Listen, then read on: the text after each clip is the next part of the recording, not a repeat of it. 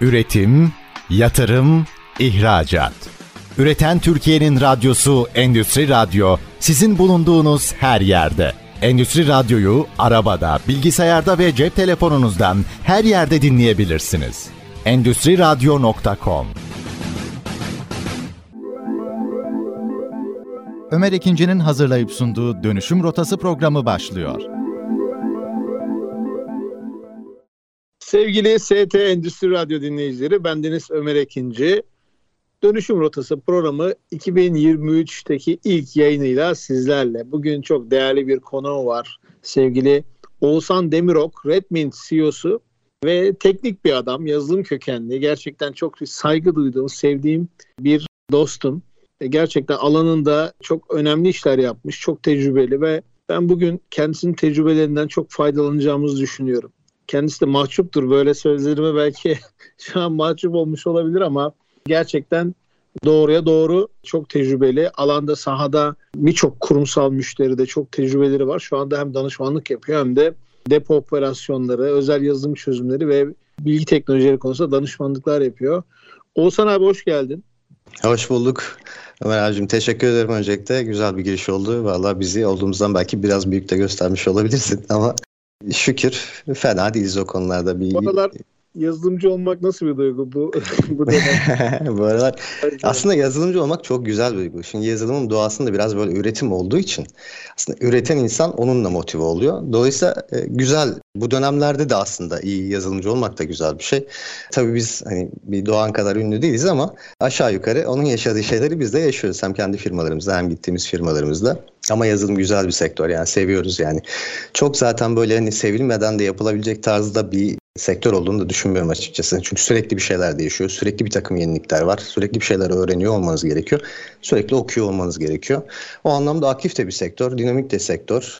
Senin de az önce ifade ettiğin gibi biz de işte ağırlıklı perakende sektöründe faaliyet gösteriyoruz. Uzun yıllar o tarafta tecrübemiz var. Perakende de aktif, hareketli, dinamik bir sektör. Dolayısıyla hani ikisinin birleşimi bizim için güzel. Yani keyifliyiz, mutluyuz. Perakende sektöründe yazılım üzerine çalışmaktan öyle söyleyeyim ben. Bu aralar yazılımcı bulmak, yetiştirmek, bu konulardaki bu tartışmalara bizim de bir miktar benzin döktüğümüz bu tartışmalarla ilgili ne düşünüyorsun? Senin de e, bu işi bilen biri olarak fikrini almış olayım. Evet açıkçası hakikaten bu son zamanlarda yazılımcı e, bulabilmek zor. Yetiştirmek belki daha zor. Çünkü gerçekten sirkülasyon son zamanlarda fazla olmaya başladı gençler yani yeni nesil aslında hem çok iştahlı hem de böyle sürekli yenilik peşinde koşuyorlar. Yani bizim jenerasyonumuza baktığınızda işte biraz daha böyle işte girelim, çalışalım, belirli bir zaman burada bütün her şeyi öğrenelim mesafe ama şu anda gençler çok hızlı tüketiyorlar. Özellikle yazılım sektöründe teknoloji de çok hızlı değiştiği için bu gençler sürekli bir şeyler almak istiyorlar. Hani bir şey veremiyorsanız, bir şey alamıyorlarsa işte başka yerlerde onu almak üzere bir harekette bulunuyorlar aslında. Biz de yetiştiriyoruz. Genç arkadaşlarımıza önem veriyoruz, değer veriyoruz aslında. Biraz da biz şundan dolayı aslında personel yetiştirmeyle alakalı e, ciddi anlamda çalışıyoruz. Çünkü yazılım işi bir ekip işi aslında. Yani ekibin birbirine uyumlu olması lazım, birbirine uygun olması lazım, birbirini anlıyor olması lazım. Bir rotaya doğru e, yola çıktığınızda herkesin aynı şekilde e, o rota üzerinde hareket ediyor olması lazım. Dolayısıyla yetiştirmek çok önemli ama tabii zahmetli de siz de biliyorsunuz. Yani sektördeki diğer arkadaşlar da biliyorlardır. Yani Avantajları da var, dezavantajları da var. Biz avantajları tarafından bakıyoruz ağırlıklı olarak. Yani yeni arkadaşlarımız zihinleri pırıl pırıl, hızlı öğreniyorlar. Dediğim gibi bazen çabuk tüketiyorlar. E, ama belli bir uyum yakalandıktan sonra e, biz o tarafta faydalı olduğunu düşünüyoruz. Yeni arkadaşları yetiştirmenin gerçekten. E, daha sonra zaten onlardan hani ekibin artık böyle kendi altlarındaki arkadaşları yetiştirme üzerine vesaire. O bir şekilde kültür öyle oluşuyor zaten. Öyle düşünüyoruz biz. Biraz oradan bakıyoruz. Öyle diyeyim ben yani. Ben tabii sizin ofisi ziyarete geldim. E, yazılımcı ekip, yazılım ekibiyle tanıştım. Belki değişenler, gelenler, gidenler olmuştur ama sizde gördüğüm şöyle bir farklılık var aslında. Daha doğrusu bu son tartışmalar böyle sanki şirketlerle yazılımcılar arasında bir savaş varmış gibi, bir mücadele varmış gibi bir hava da oluşuyor. Sizde öyle bir şey yoktu. Yani yazılımcı yetiştiren şirketlerde genelde şöyle bir şikayet var. Sen de tabii bir miktar bahsettin aslında sirkülasyon derken ama yetiştiriyoruz gidiyorlar gibi bir öfke var yazılımcılara. Ama sizde daha böyle bir aile havası, bir ekip ruhu ya da yazılımcı yetiştirdiğinde hani onun gitmesi şey midir? Hani yanlış mıdır? Gitmemesi mi gerekir? Bekle biraz burada sanki beklentilerle alakalı bir mücadele var gibi. Sizde bunu çok daha ayakları yere basan, çok daha gerçekçi, herkesin birbirine saygı duyduğu bir ortam gördüm. Belki bu yazılım firması yöneten arkadaşlarımızın da faydası ne olur bu söyleyeceklerin? E, burada nasıl bakmak lazım işveren olarak? Ya bu biraz aslında hani insani bir durum, insani bir konu. Çok böyle yazılımcıyla da özdeşleştirmek gerekmiyor aslında bunu. Bizde tabii şöyle bir şey var. Personeli yetiştirmek, geliştirmek en nihayetinde bir zaman, bir emek, bir efor, bir maliyet oluyor bu konularla alakalı ama Günün sonunda eğer fıtratlar uyuşuyorsa yani personel biz açıkçası ağırlıklı şuna bakıyoruz. Ee, bir kere gerçekten böyle araştırma yapmayı seven bir genç arkadaşsa yani bu işin parası turası vesaire falan değil. Bizim sektörümüz için özellikle gerçekten kendisini geliştirmek istemesi lazım. Bu konuda da araştırmaya açık olması lazım. Şimdi bizde firmalarda genelde yaşanan konular böyle oluyor. Şimdi bu insan fıtratıyla alakalı bir şey. Bazı arkadaşlar diyorlar ki ya ben bir yerde işte 6 ay, bir sene işte en azından bir juniorlığımı atayım. işte bir sene sonra başka bir firmada çok daha iyi fiyatlara çalışayım. Bu bir bakış açısı olabilir. Neden olmasın? E bazı arkadaşlar da diyorlar ki ya okey tamam biz burada çok iyi besleniyoruz. Özellikle mesela bizim şu anda çalışan personellerimizin bize feedbackleri bu yönde. E, yani rahatlıkla soru sorabiliyorlar, rahatlıkla cevaplarını alabiliyorlar. Yön gösterme noktasında çok yardımcı oluyoruz arkadaşlara. Yani 7-24 sabah akşam daha doğrusu öyle söyleyeyim rahat bir şekilde soru sorup cevaplarını alabiliyorlar. Onlar gelişmek istiyorlar çünkü bir şekilde bizden beslenmek istiyorlar. Ha bu beslenmenin bittiği noktada da aslında yani bu genç arkadaşlarımız için alacağını aldıktan sonra artık olabilir yani başka bir yerde belki daha farklı konularla alakalı farklı tecrübeler kazanmak isteyebilir arkadaşlar. O noktada da tabii özgürler. Bu onların kendi seçimleri. Biz firmalar olarak bu noktada beklentileri karşılayabiliyorsak e, arkadaşlar hem gelişim anlamında hem de en nihayetinde bu az önce söylediğim gibi insani duygular da var işin içerisinde. Ee, orada böyle bir güzel etkileşim varsa, iletişim varsa biraz böyle tam aile gibi demeyelim ama kurumsal bir aile gibi diyelim biz ona. Öyle bir tavır varsa aslında arkadaşlar da çok böyle işte ben 3 ay burada çalışayım, bir şeyler öğreneyim, gideyim noktasında durmuyorlar bence. Ben öyle düşünüyorum. Öyle olan arkadaşlar da zaten 3 ay içerisinde gidiyorlar. Biz de onlara bir şey diyemeyiz. O kendi tercihleridir. Öyle bakıyoruz aslında. Öyle düşünüyoruz. Ama mümkün mertebe olabildiği kadar yetiştirebildiğimiz arkadaşları yetiştirmek üzere hareket ediyoruz. Bu konuda da ciddi anlamda mesaimizin büyük kısmını bu konulara ayırıyoruz. Biz öyle söyleyeyim. Evet o zaman demek ki ben doğru tespit etmişim. Geldiğimde gözlemlerim daha doğrusu. Ee, sizin ekipteki bu gerçekten örnek e, diyebilirim. Bunu da niye vurguluyorum? Çünkü birçok yazılım firması sahibi arkadaşım var. Birçok yazılımcı arkadaş var. Bir de bu aralar bol bol linçlerini yediğimiz için yazılımcı arkadaşların onların da dertleri. Evet. Linç ettikleri aslında bir derdin sonucu. Yani bir kaygı var, bir dert var. Belki yani ben sadece şey de vur, bağlamıyorum. Yani o iş değişimi tamam şu anda maaş skalası değişiyor. Yazılımcılar hızlı mobilize oluyorlar. Ama bunun bir de şu tarafı var. Hani belki de çalıştıkları yerdeki mutsuzluklarının da bir dışa vurumu bu kadar kolay gidebildiklerini göstermek de istiyorlar. Yani belki diğer sektörlerdekiler bu kadar hızlı e, mobilize olamıyorlar çünkü şartları müsait değil. Hani yazılımcılar olabildikleri için öne çıkıyorlar gibi. Yani belki şartları evet. çok daha iyi olsa yani imkanlardan kası sadece maddi değil. Belki daha mutlu oldukları yerlerde sadece maaşa da bakmayıp e, kalabilirler. Yani işverenlerin de buna da dikkat etmesi lazım. Sadece maaş için hani ge- geçen yıllarda Tabii. bir araştırma vardı. İşte çalışanların iş değiştirme sebebi çok düşük bir oranda maaştı. Belki hadi bu bugünlerde yükselmiş olabilir. Ama ne kadar yükselirse yükselsin temeldeki ana motivasyon işe çalıştığı yerde mutlu olmak. Ki hatta yeni bir yere geçmek de insan için e, zor bir karar. Yani yeni bir yaşam, yeni bir e, adres, yeni bir yeni bir ekip, yeni projeler gerçekten kolay değil. Yani yazılımcıların yaptığı kolay zannediyoruz. Bu değişim, bu dönüşüm ama onlar için de zor. Ee, ama demek ki ortak bir yol, bir akıl, ortak bir dil bulunabilirse mutlu da olunabiliyor. Bunu da görmüş oluyoruz. Tabii tabii kesinlikle katılıyorum bu konuda sana. Bir kere hakikaten hızlı mobilize olabiliyor olmaları, e, talebin çok olması aslında sonuçta devir teknoloji devri, bilgi devri ve ihtiyaç duyulan bir e, profil e, bu profiller. O nedenle herkesin günün sonunda böyle bir arayışı var. Dolayısıyla talep çok olunca onlarda da tabii böyle bir seçme özgürlüğü ya da nasıl diyeyim iş değişikliği noktasında karar vermede bir hız belki sonucunda geliyor yani böyle oluyor. Ama dediğim gibi bu noktada herkes şey olarak bakmıyor. Yani işte ben burada bir Yani biraz zamanımı geçireyim sonra işte gideyim başka bir yerde biraz daha zamanımı geçireyim. Günün sonunda zaten bu şekilde davranan arkadaşlar sonrasında çok fazla böyle bir nasıl diyeyim istedikleri noktaya da gelemiyorlar. O bilgiyi bir kere böyle bir almak lazım bir böyle onu nasıl diyeyim sindirmek lazım. O sindirdiğinin üzerine bir şeyler koymak lazım. Bu noktada çok hızlı olursanız aslında günün sonunda dezavantajını bundan 5 sene sonra belki yaşıyorsunuz. Çünkü aslında o sindire sindire ilerleyen arkadaşlar 5 sene sonra hakikaten aldıklarını ciddi anlamda bünyelerinde barındırıyorlar ve masaya oturdukları zaman bu iki profil arasındaki farkı da görebiliyorsunuz. Ben daha önceden kurumsal firmalarda da yöneticilik yaptığım için aslında biraz ondan gelerek söylüyorum. Sadece bizim şirketimiz için söylemiyorum. Birçok profilde iş görüşmeleri yapıyoruz zaman zaman. Ama günün sonunda diyelim ki işte ben Oğuzhan Demirok olarak 10 yıldır çalışıyorum bu sektörde. Siz de işte Ömer ikinci olarak 10 yıldır çalışıyorsunuz. İkimizin de yazılımcı olduğunu düşünelim. Siz sürekli 3 ayda 6 ayda bir yer değiştiriyorsunuz. Ben de işte atıyorum 2 senede bir 2,5 senede bir yer değiştiriyorum gibi düşünürseniz günün sonunda işte o 5 sene sonra 10 sene sonra iki profil arasında fark ortaya çıkıyor bir şekliyle. Biz ağırlıklı o tarafından bakıyoruz işin. Yetiştirmek istiyoruz açıkçası. Yani sonuçta burada bir şeyler üretilecekse, ülke içinde bahsediyorum. Yani Türkiye'de bu noktalarla ilgili bir şeyler üretilecekse, bir şeyler kazanılacaksa e, ben bunu şey için söylemiyorum tabii. Biz çok iyi biliyoruz anlamında söylemiyorum ama gerçekten çok iyi bilen bu işin uzmanları gerçekten kendilerinden biraz belki ödün vererek bu yeni gelecek arkadaşlara, yeni jenerasyona değer katmaları lazım. Çünkü bir sonraki nesil onlar. Yani Türkiye'nin geleceği onlar baktığınızda. Bir şeyler üretilsin istiyorsak biz hep şikayet ediyoruz ya işte ülkede üretim yok vesaire falan. E, üretimin olabilmesi için bir şekilde bu tecrübenin aktarılması gerekiyor genç nesillere. Ben öyle düşünüyorum. Buradaki kriter almak isteyen ya da almak istemeyen. Önemli olan burada aslında amaç. Yani amaç para kazanmaksa e, belki o amaca yönelik olarak hareket ediyorlar. Amaç öğrenmek bir şeyler üretmekse o arkadaşlar da öğrenmek ve bir şeyler üretmek üzere hareket ediyorlar.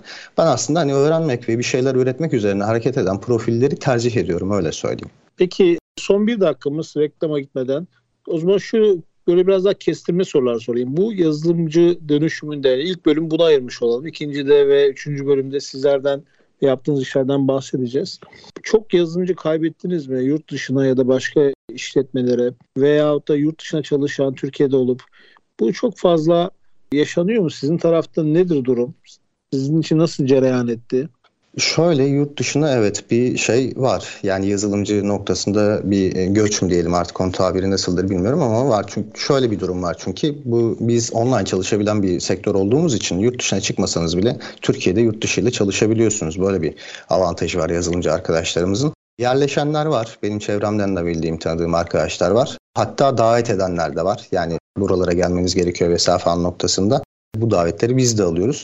Böyle bir evet konu var maalesef. Yani o tarafta belki değerleri, primleri ya da bizim bakış açımız belki yurt dışından daha farklı yazılımcı arkadaşlarımıza ya da başka sektörlerde çalışan arkadaşlar ama orası böyle bir şey şu anda. Yani nasıl diyeyim işin havucu gibi duruyor yazılımcı arkadaşlarımız için. Hani yurt dışına çıkarsam okey tamam ben bu konuda artık rahatım bundan sonra geri kalan hayatımı çok rahat bir şekilde idame ettiririm gibi bakıyor ama oranın da tabii kendisine göre belli şartları var. Yani böyle işte ben elimi kolumu sallaya sallaya gittim arkadaşlar ben geldim merhaba işte ben yazılımcıyım çalışmak istiyorum dediğinizde öyle oturup çalışmaya başlayamıyorsunuz maalesef. Onlar da bir takım kriterlere göre değerlendirmeler yapıyorlar. Onlar da ihtiyaçlarını karşılayacak olan arkadaşlara yöneliyorlar aslında. Peki küçük bir reklam arasına gidiyoruz. Reklamdan sonra Ömer Ekinci ile dönüşüm rotası kaldığı yerden devam edecek. Üretim, yatırım, ihracat. Üreten Türkiye'nin radyosu Endüstri Radyo sizin bulunduğunuz her yerde. Endüstri Radyo'yu arabada, bilgisayarda ve cep telefonunuzdan her yerde dinleyebilirsiniz. Endüstri Radyo.com Sevgili Endüstri Radyo dinleyenleri, bendeniz Ömer Ekinci ile Dönüşüm Rotası Oğuzhan Demirok'la ikinci bölümle devam ediyor. Kendisi Redmint yazılım şirketinin sorumlusu, yöneticisi, kurucusu. Abi neler yapıyorsunuz? Perakende ile ilgili çok fazla tecrübem var. Birçok projeni de biliyorum. E, biraz böyle bu aralar masanın üzerinde neler var? Tahtada neler yazıyor? Biraz kısaca bunları dinleyelim. Biraz da e, senin tecrübelerinden faydalanmak istiyorum. Çünkü birçok işletmenin ihtiyaç duyduğu şeyleri yapıyorsunuz. Sizden alırlar, almazlar, sektörünüzden başka bir firmadan alırlar ama nelere dikkat etmeleri lazım? Nelerde eksikler görüyorsun? Piyasada, firmalarda en çok açıkları nerede? Şöyle biraz sizin e, mutfaktan yola çıkıp müşteriye doğru bir yolculuk yapalım seninle. Okey şimdi sen böyle tahtada neler yazıyor deyince ben böyle bir kafamı kaldırdım karşıdaki tahtaya baktım. Bu aralar biz e, kendi tarafımızda biliyorsun bir depo lojistik operasyonumuz var. Hem e-ticaret tarafında hem kurumsal tarafta. Bu konularla alakalı bir depo yönetim sistemi yazılımı üzerine çalışıyoruz. Ekip ağırlıklı olarak şu anda bunun üzerine çalışıyor. Onun haricinde e, e-ticaret ve B2B tarafında e, ciddi anlamda bir takım çalışmalarımız var. Yurt dışı satışlarda özellikle B2B kanalları, yurt dışı satışı olan firmalar için yani Türkiye'ye gelip de sipariş vermektense işte yurt dışından ben sipariş vereyim ayağıma gelsin şeklinde franchise ya da bayileri olan firmalar için B2B sistemleri aslında altyapıları sunuyoruz. E-ticaret altyapısı sunuyoruz yine aynı şekilde. Malum zaten e-ticaret dediğimizde şimdi günümüzde sadece kendi sitesi yetmiyor insanların. Marketplace diye bir kavram var. Dolayısıyla işte marketplace'lerdeki entegrasyonlarla alakalı yani hem ürünlerin aktarılması, fiyatların aktarılması, işte satışların marketplace'lerden iç yapılara çekilmesi ile alakalı bir takım çözümler sunuyoruz. Onun haricinde de perakende sektöründen geldiğimiz için ağırlıklı biraz böyle perakende uygulamalarına hakimiz. Senin de bildiğin gibi daha önceden WordF'de seninle beraberdik işte hap uygulamalar nedir işte sayıyor diye bir uygulama çıktı orada. Nedir? İşte perakende zincir mağazalarda özellikle şu anda online'ın da devreye girmesiyle beraber stok doğruluğu ciddi anlamda önem arz etmeye başladı. Dolayısıyla sürekli böyle bir stok kontrolü firmaların da gündeminde. Biz de hani bu noktada çözüm olacak bir ürün aslında çıkardık. Mobil çalışıyor. El terminalleri biliyorsunuz artık Android tabanlılara döndü. Eskiden Windows CE'ler vesaire falan vardı ama onlar da çağa ayak uydurdular. Dolayısıyla işte Android bir el terminali üzerinde çalışan, koşan bir uygulamamız var o noktada. Perakende üzerinde biraz daha böyle hap uygulamaları üzerine aslında çalışmak istiyoruz. Biz bir ekip bununla alakalı çalışıyor, uğraşıyor. O noktalarda biz perakende de çok fazla teknolojik unsur kullanıyoruz. İşte ERP'si bir tarafta, depo yönetim sistemi bir tarafta, işte e-ticaret alternatif satış kanalı bir tarafta, mağazalar bir tarafta. Dolayısıyla hani bunları birleştirdiğiniz bir altyapı olması gerekiyor. Biz bu altyapılarda aslında entegrasyon altyapıları noktasında da faaliyet gösteriyoruz. Ağırlıklı tecrübelerimiz oralarda olduğu için yani ERP, WMS arası entegrasyonlardır, e-ticaret sitesinden gelen satışların konsolide edilip içeriye alınmasıdır ya da o taraflara bilgilerin, dataların aktarılmasıdır gibi bir tarafta entegratör bir yapımız da var. Şu anda zaten baktığımızda işte bu önce multi channel olarak başladı. İşte offline mağazacılık ve online mağazacılık birbirinden ayırdı. Sonra omni channel'a döndük artık her şey birbiriyle bütünleşik bir hale geldi. Dolayısıyla bu noktalarda bir takım entegrasyon çözümleri e, ihtiyacı doğmaya başladı. Biz de bu noktalarda entegrasyon çözümleri sunmaya çalışıyoruz firmalarımızla. Bu noktalar haricinde de işte e, bilgi teknolojileri tarafında bir yapılanma yani organizasyon şemada bir organizasyonel şemada bir düzenleme, düzeltme vesaire falan gibi ihtiyaçlar varsa bu noktalarda da işte bir perakende zincirinde, merkezde bir bilgi teknolojileri kadrosu nasıl kurulur, nasıl kurulmalıdır? Ne tip materyaller kullanılmalıdır? Yazılımsal anlamda neler kullanılmalıdır? Donanımda nelere ihtiyaç vardır? Vesaire falan gibi belirli analizlerle de danışmanlık hizmetleri sunuyoruz aslında. Bilmiyorum sorumun tam cevabı oldu mu? Bence gayet güzel oldu ama biraz şöyle oldu. Yani aslına bakarsan bu söylediğin keywordleri Google'a yazdığımız zaman yani 30 tane falan firma çıkıyordur muhtemelen. Çünkü yazmak çok kolay ama arkasını ve altını doldurmak çok daha zor. Siz bunu altında dolduruyorsunuz. Çünkü sağ tecrübeniz çok fazla. Birçok perakendecide aktif olarak çalıştınız. Ee, biraz da bu tarafından yani işin deneyim tarafından yaptıklarınızdan biraz başarı hikayelerinizden de kısaca bahsedelim. Ki o diğer 30 tane firmadan Google'da çıkanlardan farkı da bir e, görmüş göstermiş olalım. Bu noktada aslında şimdi perakende bilgi teknolojilerinin zaten sahayla birebir iletişime etkileşimi olması lazım. Bizim belki avantajımız ya da şansımız sektöre girdiğimiz zamanlar çok böyle bilgi teknolojileri departmanları parçalara ayrılmamıştı. O kadar fazla departman yoktu, bölüm yoktu, birim yoktu. Dolayısıyla biz bunların her biriyle ilgilenmek durumundaydık. Sahada olmak zorundaydık. Yani bir kasada kasiyer ne yaşıyoryu biliyor olmamız gerekiyordu. Bizim hep tecrübelerimiz sahadan geldiği için aslında sahada ne yaşanabilir, neler yaşanıyor noktasında o tecrübelerden yola çıkarak çözümleri aslında ortaya sunuyor. Biz şunu yapmıyoruz. Yani işte elimizde böyle bir paketimiz var. Bir paketi koyduğumuz zaman siz bunları bunları bunları yapıyorsunuz noktasında değiliz aslında. Bizim bütün çözümlerimiz, bütün çalışmalarımız özel custom made dediğimiz çalışmalar. Yani firma ile beraber oturup e, firma nasıl çalışıyor, neler yapıyor, neler yapması gerekiyor öyle planlayarak aslında yola çıkıyoruz. Şunu yapmıyoruz. Bizde böyle bir ürün var. Bunu size verirsek işte bu kadar ciro yaparsınız. E böyle bir kazanımınız olur vesaire falan değil. Biz aslında faydasını anlatarak gidiyoruz. Yani işte az önce bahsettiğim üründeki gibi mesela stok doğruluğu şu anda ciddi anlamda önemli bir konu. Firmaların tamamı bunun üzerine çalışıyor. Dolayısıyla biz ne yapıyoruz? Evet biz böyle bir şey zaten sahada tecrübe ettik. Bunun sonucunda da bir ürün çıkardık. Bu ürünün ihtiyaçlarınızı karşılayacağınızı düşünüyoruz. Oturuyoruz bunu anlatıyoruz. Çözümü sunuyoruz aslında. Çözüm kabul edilirse biz onun üzerine çalışmaya başlıyoruz. Bizi ayıran en büyük aslında etken burası. E, geri kalan taraf da zaten işte baktığınızda perakende sektörü için bahsediyorum. Hep uyarlama çalışmaları, entegrasyon çalışmaları bu anlamda dönüyor zaten dünya. Biz de o taraflarda sahadaki arkadaşların neler yaşadığını bildiğimiz için ben mesela şöyle söyleyeyim örneği öyle vereyim belki daha rahat anlaşılacaktır. E, bir perakende firmasında ben yöneticilik yaptığım dönemlerde yine yazılım geliştirme departmanında çalışan arkadaşların her birini en az 3 gün mağazalara gönderiyordum. Yani 3 gün mağazada bir mesai yapsın istiyordum. Çünkü mağazadaki konuyla e, merkezdeki konular birbirinden çok farklı oluyor. Biz burada yazılımcılar olarak oturup bir ekran tasarlıyoruz ama sahada arkadaşlar onu kullanabilmek için ter döküyorlar. İşte o teri dökmemeleri için o sahayı bir e, teneffüs etmek lazım. O tozu bir yutmak lazım. Ee, biz genellikle öyle yapıyoruz. Sahadaki deneyimlerimizi, tecrübelerimizi e, yansıtıyoruz. Perakendenin kendi içerisinden geliyoruz zaten. Yaklaşık 25 yıllık bir perakende tecrübemiz var bizim.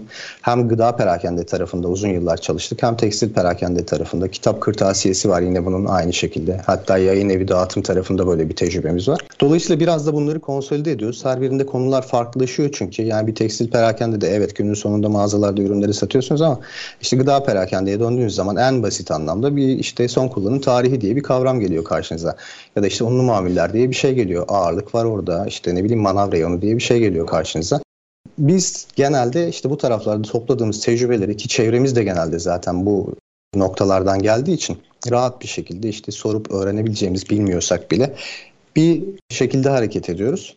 Çözümlerimizi de dediğim gibi yani biz ihtiyacı tespit ediyoruz. O çözüm ona uygunsa onu öneriyoruz. Paket program tarafında da bir sayıyorumuz var. O rahat bir şekilde tak çalıştır metodunda olsun diye bir şu anda işte depo yönetim sistemiyle ilgili bir çalışmamız var ki biz de zaten depo yönetim işi yapıyoruz şu anda. Dolayısıyla oradaki ihtiyaçlarımızdan yola çıkarak bir şeyler çıkartıyoruz. Günün sonunda aslında sahada biz bir tecrübe kazanıyoruz. Ürünümüzü o kazandığımız tecrübeye göre şekillendiriyoruz. Sonrasında müşterilerimize sunuyoruz. Varsa eksiğimiz feedbackler noktasında düzenleyip derleyip toparlayıp tekrar sunuyoruz. Peki tam bu noktada bu bahsettiğin perakende işte kırtasiyeden dedin gıdaya birçok e, tecrübe yaşadınız. Şimdi müşteride masanın da birçok kısmına oturdunuz. Oturdun daha doğrusu. Ekibinle evet. beraber birçok şey yaptın. Şimdi Türk işletmelerinde en çok gördüğün kronik sorunlar neler? Yani biraz böyle kobi tarafına doğru yönelerek bu soruya belki cevap versem daha doğru olacak. Şimdi bizde firmalar biraz hızlı büyüyorlar.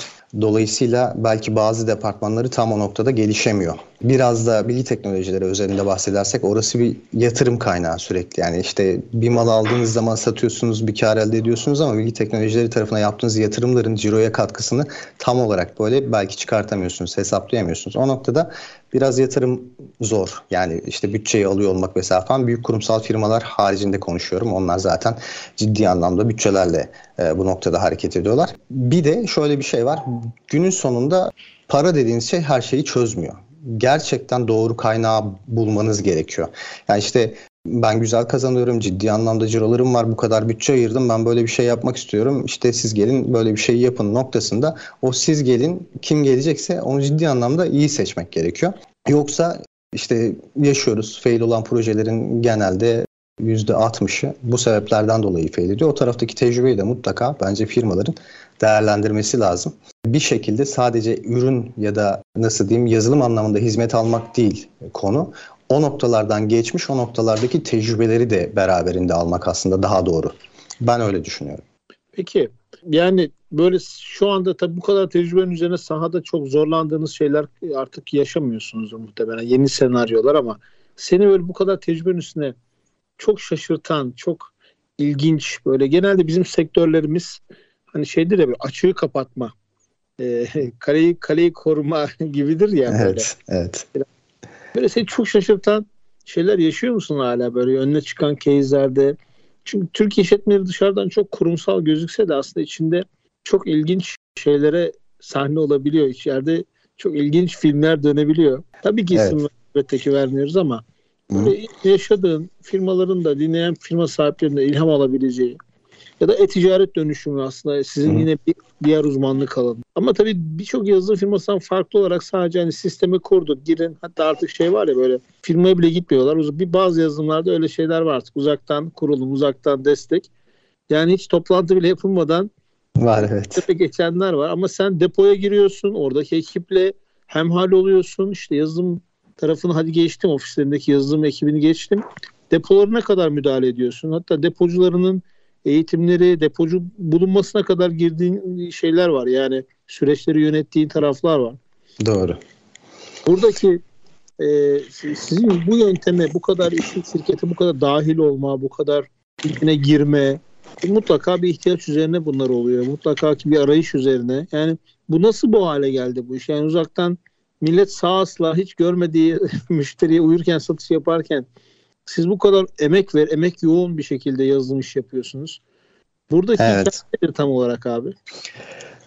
Bizdeki aslında hikaye genelde şöyle cereyan ediyor. Şimdi perakende ağırlıklı biliyorsunuz hizmet sağlıyoruz. Perakende tarafında da aslında önemli olan ürün. Bizim en çok yaşadığımız problemlerin başında da yine ürün var. Çünkü firmalar bir şekilde büyüyorlar, gelişiyorlar. Ee, ama o esnada ürün yapısına işte bizde ürün hiyerarşisi dediğimiz konular vesaire falan çok fazla dikkat etmiyorlar. İşte ürünlerin birden fazla aynı ürünün tanımlanmasıdır, stoklarının birbirine kaymasıdır vesaire falan.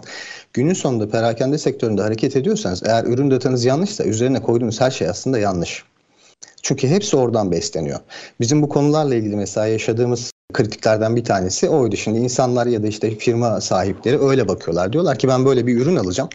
Bu ürünü koyduğum zaman da işte benim buradaki problemim çözülecek. Nedir mesela örnek vereyim işte tahsisat ya da işte replenishment dediğimiz e, ürün tamamlama üzerine çalışan şeyler var. E, yazılım çözümleri var.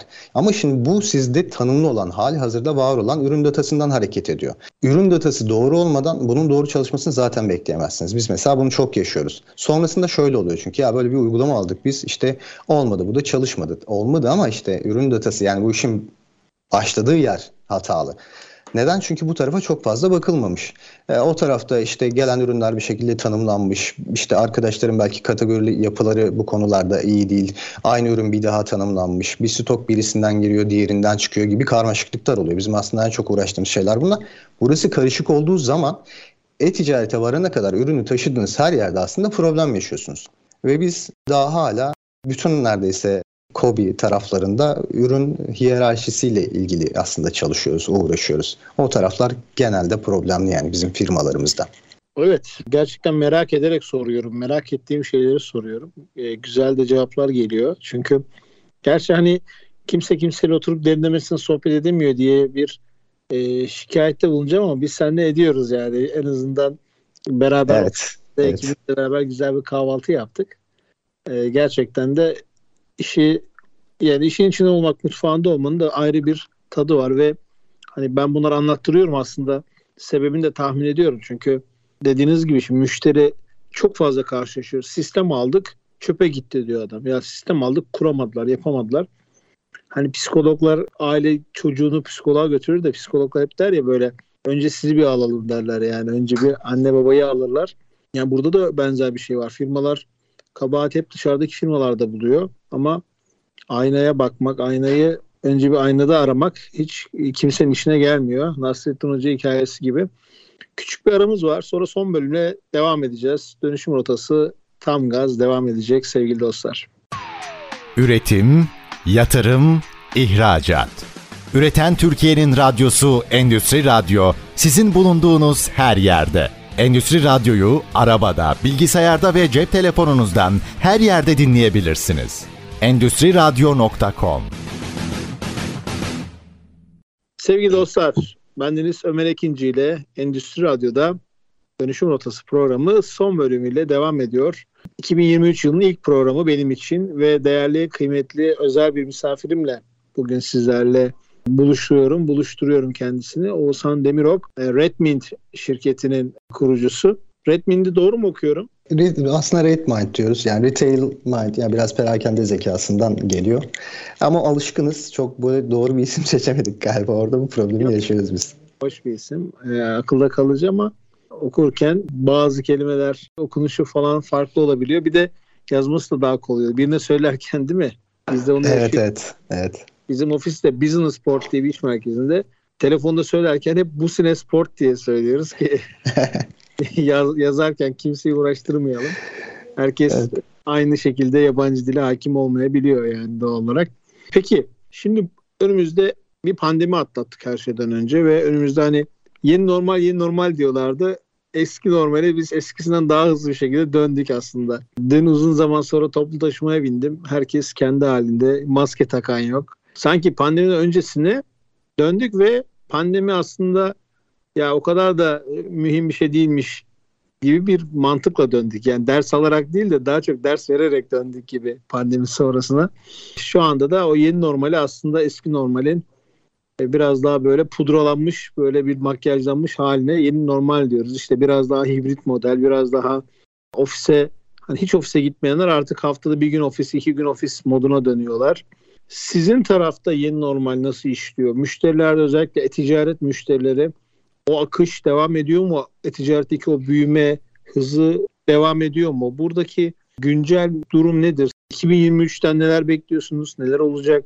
planlamanızda neler var? Biraz da onları dinleyelim. Evet.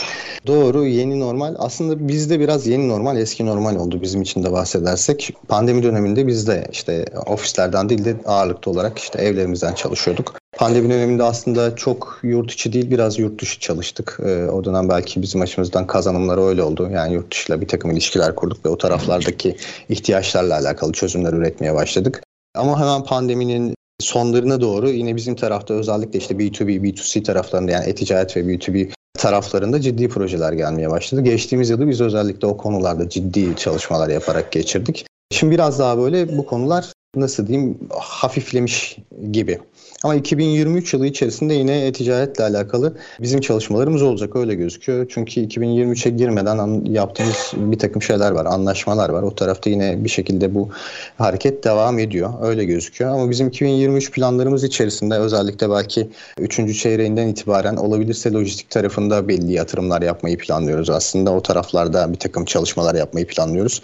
2022 yılı içerisinde aslında planladığımız şeyler de bunlar ama malum bu işte Ukrayna, Rusya durumları bizi de o noktada etkiledi. Çünkü ciddi anlamda büyük bir depo kiralamayla alakalı projelerimiz vardı. Bu projeleri durdurmak zorunda kaldık. Onu bekliyoruz. Dolayısıyla hani o bir sene kaymış gibi oldu. Bu senenin işte üçüncü çeyreği başlarına doğru yine bu konularla alakalı çalışmalarımız olacak. Onların planlamasını yapmaya çalışıyoruz. Ağırlıklı o taraflarda 2023 yılı içerisinde biraz böyle faaliyet göstereceğiz. Öyle gözüküyor.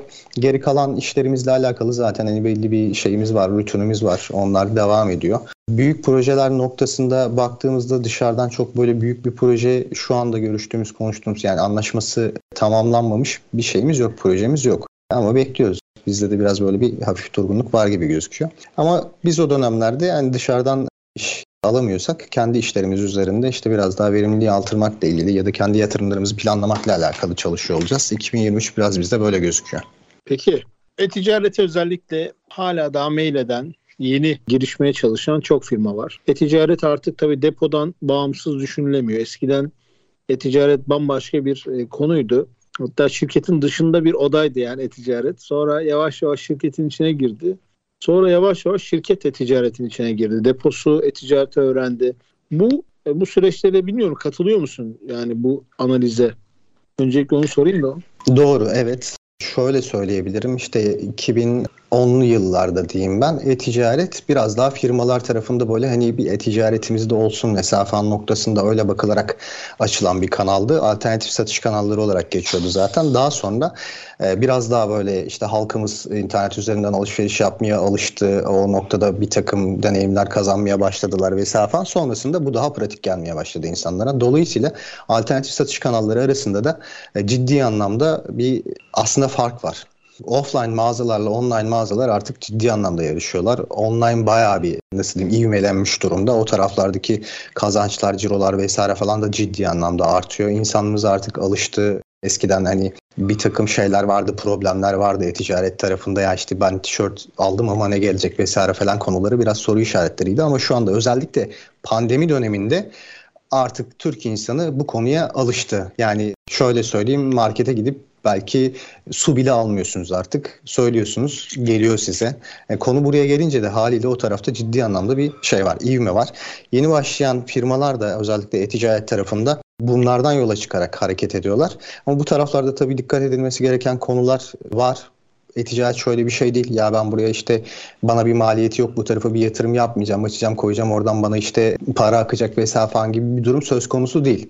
Offline mağazada neler yapıyorsanız aslında online tarafta da bunları yapmanız gerekiyor. Yani bunun reklamı, pazarlaması, ürün seçimi, e, ne bileyim kategorilendirmesi, işte pazar yerlerini açması, açılacak olan ürünlerin kategorilerinin tespit edilmesi, onun üzerinde çalışılması vesaire vesaire vesaire gibi aslında hani böyle e-ticareti açtım ben oraya ürünleri koydum işte bu taraftan ciddi anlamda kazanımım olacak vesaire falan çok doğru bir bakış açısı değil. O tarafta ciddi anlamda emek sarf etmek gerekiyor çünkü. Ama o emeği sarf ettiğiniz zaman da gerçekten kazanıyorsunuz yani. Evet. Peki bu sizin etrafınızda yaşayan başarı hikayeleri ticarette mutlaka vardır. Çünkü bildiğim kadarıyla çok büyük bir spor kulüplerinden birinin e, store projesini yönetiyorsunuz bildiğim kadarıyla. Evet, dep depo tarafında yani biz orada depo lojistik operasyon tarafında e, o kısmı yönetiyoruz doğrudur. Peki bu önümüzdeki dönemlerde bu robotik sistemler bunlar gündeme gelmeye başladı mı müşterilerde? Önümüzdeki dönemlerde gireceğini düşündüğümüz işte daha önce Amazon'un yaptığı robotik sistemler. İşte bizim mesela bizim de kendi tarafımızda biliyorsun fuarda da sergilediğimiz e, evet. e, akıllı gözlüğü gibi sürekli bir arayış var. Giyilebilir teknolojiler vesaire. Siz bunlara nasıl bakıyorsunuz ya? Bunlar çok fütüristik mi geliyor yoksa yakın zamanda mı gelecek? Çünkü bir taraftan Türkiye'deki firmaların da şöyle bir kaygısı var doğal olarak. Yani o kadar maceralar içinden geçiyoruz ki böyle sanki film karakteri gibi sürekli bir pandemidir, ekonomik sorunlardır, kur krizleridir derken normal sakin şu arkamıza yaslanarak bir 3 ay üst üste geçiremiyoruz. Yani artık dünyada da böyle yani yeni normal buna döndü. Dünyanın yeni normali bu oldu. Bu taraflar böyle şu an sahada mı masada mı? Bunlarla ilgili çünkü bazı sektörlerde bu konveyör sistemleri, robotik daha e, otomasyon sistemleri var. Sen de bunlara evet. bilen birisin. Bu gibi işin fütüristik tarafı, işin geleceği nereye doğru gidiyor? Onunla ilgili de şöyle bir vizyon çizelim sonra da bitirelim. Bu taraflarda robotik sistemler ister istemez olacak. Yani günün sonunda mutlaka iş oraya gelecek. Benim kendi düşüncem bu noktada. Çünkü bundan işte atıyorum 10 yıl önce, 15 yıl önce belki bu sortur dediğimiz sistemler kurulurken çok şey geliyordu. Yani yatırım maliyetleri ağır geliyordu firmalara. Ee, ama bir şekilde bu yatırımlar yapıldı. Artık sortur sistemleri neredeyse işte bütün lojistik firmaların tamamında var. Birçok firma bu şekilde zaten yönetiyor işlerini. Belki robotik sistemler için e, yani tam Amazon'un e, nasıl diyeyim tipinde şeklinde olabilmesi için biraz daha farklı çalışmalar yapılması gerekiyor tabii ki. Deponun bir kere ona göre tasarlanması, dizayn edilmesi gibi bir takım şeyleri var, konuları var. Bu sadece hani teknolojinin gelişmesi e, ile ilintili değil. Yapının da ona uygun olmasıyla alakalı bir durum. Yani depo gerçekten ona göre planlanıp, programlanıp, düzenlenip inşasından itibaren düşünülürse, ona göre yapılandırılırsa günün sonunda bunlar olacak. Yani bunu da çok böyle uzun uzadıya süreçler içerisinde e, görmeyeceğiz. Yakın gelecekte bunları göreceğimizi ben düşünüyorum. Hatta şöyle şeyler var. Şimdi biz normalde artık e-ticarete alıştık. Hep e-ticaret diyoruz. İşte bir internet sitesinden girelim de işte ürünün siparişini verelim vesaire falan noktasından bakıyoruz ama Yarının dünyasında belki internet sitesine girip sipariş bile vermiyor olacaksınız. Yani işte artık yapay zeka gelişmeye başladı biliyorsunuz. ChatGPT diye bir kavram var son zamanlarda çok üzerinde konuşuyoruz. Yani yarının dünyasında belki biz sadece ben mavi e, bir X markalı tişört almak istiyorum diyeceğiz telefonumuza ve o bizim için siparişi geçecek. Siparişi geçtikten sonraki kısımda işte lojistik tarafında, depo yönetimleri tarafında artık o tarafın otomasyon, yani otomasyonuna bakıyor olacak. Günün sonunda geleceğiz oraya. Ben öyle düşünüyorum. Dün böyle toplu taşımada demiştim ya uzun zaman sonra bindim. Bir kardeşimiz, genç bir kızımız böyle yanında bavulla telefonda ayakta durmaya çalışıyor. Telefonun üzerinden de bilet almaya çalışıyor. Muhtemelen otogara gidiyor. Şöyle bir şey canlandı gözümde. Yani telefonunda elinde bir taraftan kartı. Şimdi bazı mesela İstanbul kartı telefonumuzdaki NFC üzerinden banka uygulamasıyla yükleyebiliyoruz. Belki onu hemen ben bir taraftan daha önceki bölümlerden birinde konumuz olan PTR'nin genel müdürü sevgili Tarık Tombul'a yazdım. Var mı böyle bir şey diye. Çünkü hani şöyle bir şey yapılsa de, dersem ve yapılmışsa mahcup olmayayım kabilinden. Düşün ki mesela internetten alışveriş yapıyoruz. Hala kredi kartı işte taraftan tabii bilgi güvenliği hala bir risk olarak devam ediyor. Yani kredi kartı bilgileri birçok firmanın, birçok bankanın, birçok e sitesinin defalarca kez hacklendi maalesef. Evet. Ama bir taraftan da yani basitliğe doğru gidiyor iş. Yani o kardeşimiz bilet aldıktan sonra ödeme noktasında nasıl markette temassız kartla ödüyorsunuz? Telefonun arkasındaki NFC'ye kartını dokundursa ve ticaret sitesi içinden doğrudan yani ödeme, ticarette ödeme noktasındayken buradan karttan çekse bunun cevabını henüz bilmiyorum. Var mı yok mu? Şu an yapılabiliyor mu?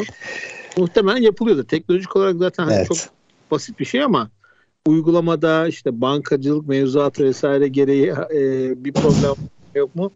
Ya da işte güvenlik gereği bilemiyorum ama böyle şeylerde artık daha da mobil olacak, daha da kolaylaşacak diye düşünüyorum. Evet ben de katılıyorum bu noktada sana. Şöyle bir şey var. Telefon üzerinden NFC ile işte kredi kartından tahsilat vesaire falan yapılması konusu var. Bu biraz yasal mevzuatlarla alakalı. Senin de söylediğin gibi yani işte oradaki bankacılık düzenlemeleriyle alakalı vesaire falan. Çünkü post cihazlarının üzerinde farklı yazılımların koşmasıyla alakalı bir şey var. Tartışma var. Yani sadece post cihazıysa işte ödeme işlemini yapabilmeli vesaire falan gibi.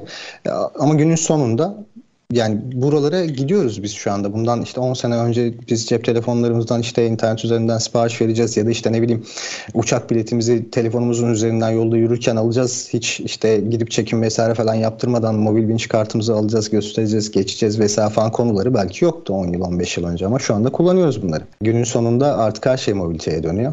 Her yerde bu olmak zorunda. Yani offline mağazacılıkta da artık işler mobilite. Çünkü bütün satış danışmanlarında gittiğiniz zaman görüyorsunuzdur zaten her birinin cebinde mutlaka bu akıllı cihazlardan var. Ve işte stok sorgulamasını oradan yapıyor. Eğer başka bir mağazada varsa bu ürün işte o mağazadan sizin için isteme işini oradan yapıyor. Bunların hepsi eskiden arka taraftaki bankolarda, müşteri hizmetlerinde vesaire falan gerçekleştirildi. Ama artık şu anda mağazanın içerisinde iş zaten kasaya gitmeden tahsilatı yapmaya gidiyor yani günün sonunda bu olacak.